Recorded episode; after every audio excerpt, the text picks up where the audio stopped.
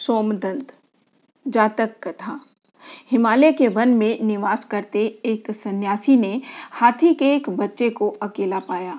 उसे उस बच्चे पर दया आई और वह उसे अपनी कुटिया में ले आया। कुछ ही दिनों में उसे उस बच्चे से मोह हो गया और बड़े ममत्व से वह उसका पालन पोषण करने लगा। प्यार से वह उसे सोमदंत पुकारने लगा। और उसके खान पान के लिए प्रचुर सामग्री जुटा देता।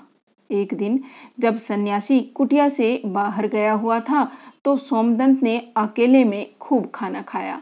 तरह तरह के फलों के स्वाद में उसने यह भी नहीं जाना कि उसे कितना खाना चाहिए। वहाँ उसे रोकने वाला कोई नहीं था। वह तब तक खाता ही चला गया जब तक कि उसका पेट न फट गया। पेट फटने के तुरंत बाद ही उसकी मृत्यु हो गई। शाम को जब वह सन्यासी वापस कुटिया आया तो उसने वहाँ सोमदंत को मृत पाया। सोमदंत से वियोग उसके लिए असह्य था। उसके दुख की सीमा न रही। वह ज़ोर ज़ोर से रोने बिलखने लगा। शक ने जब उस जैसे सन्यासी को रोते बिलखते देखा तो वह उसे समझाने नीचे आया।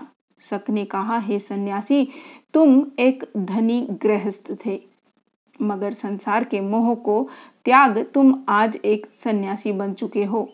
क्या संसार और संसार के प्रति तुम्हारा मोह उचित है? शक के प्रश्न का उत्तर उस सन्यासी के पास था। उसे तत्काल ही अपनी मूर्खता और मोह का ज्ञान हो गया। मृत सोमदंत के लिए उसने तब विलाप करना बंद कर दिया।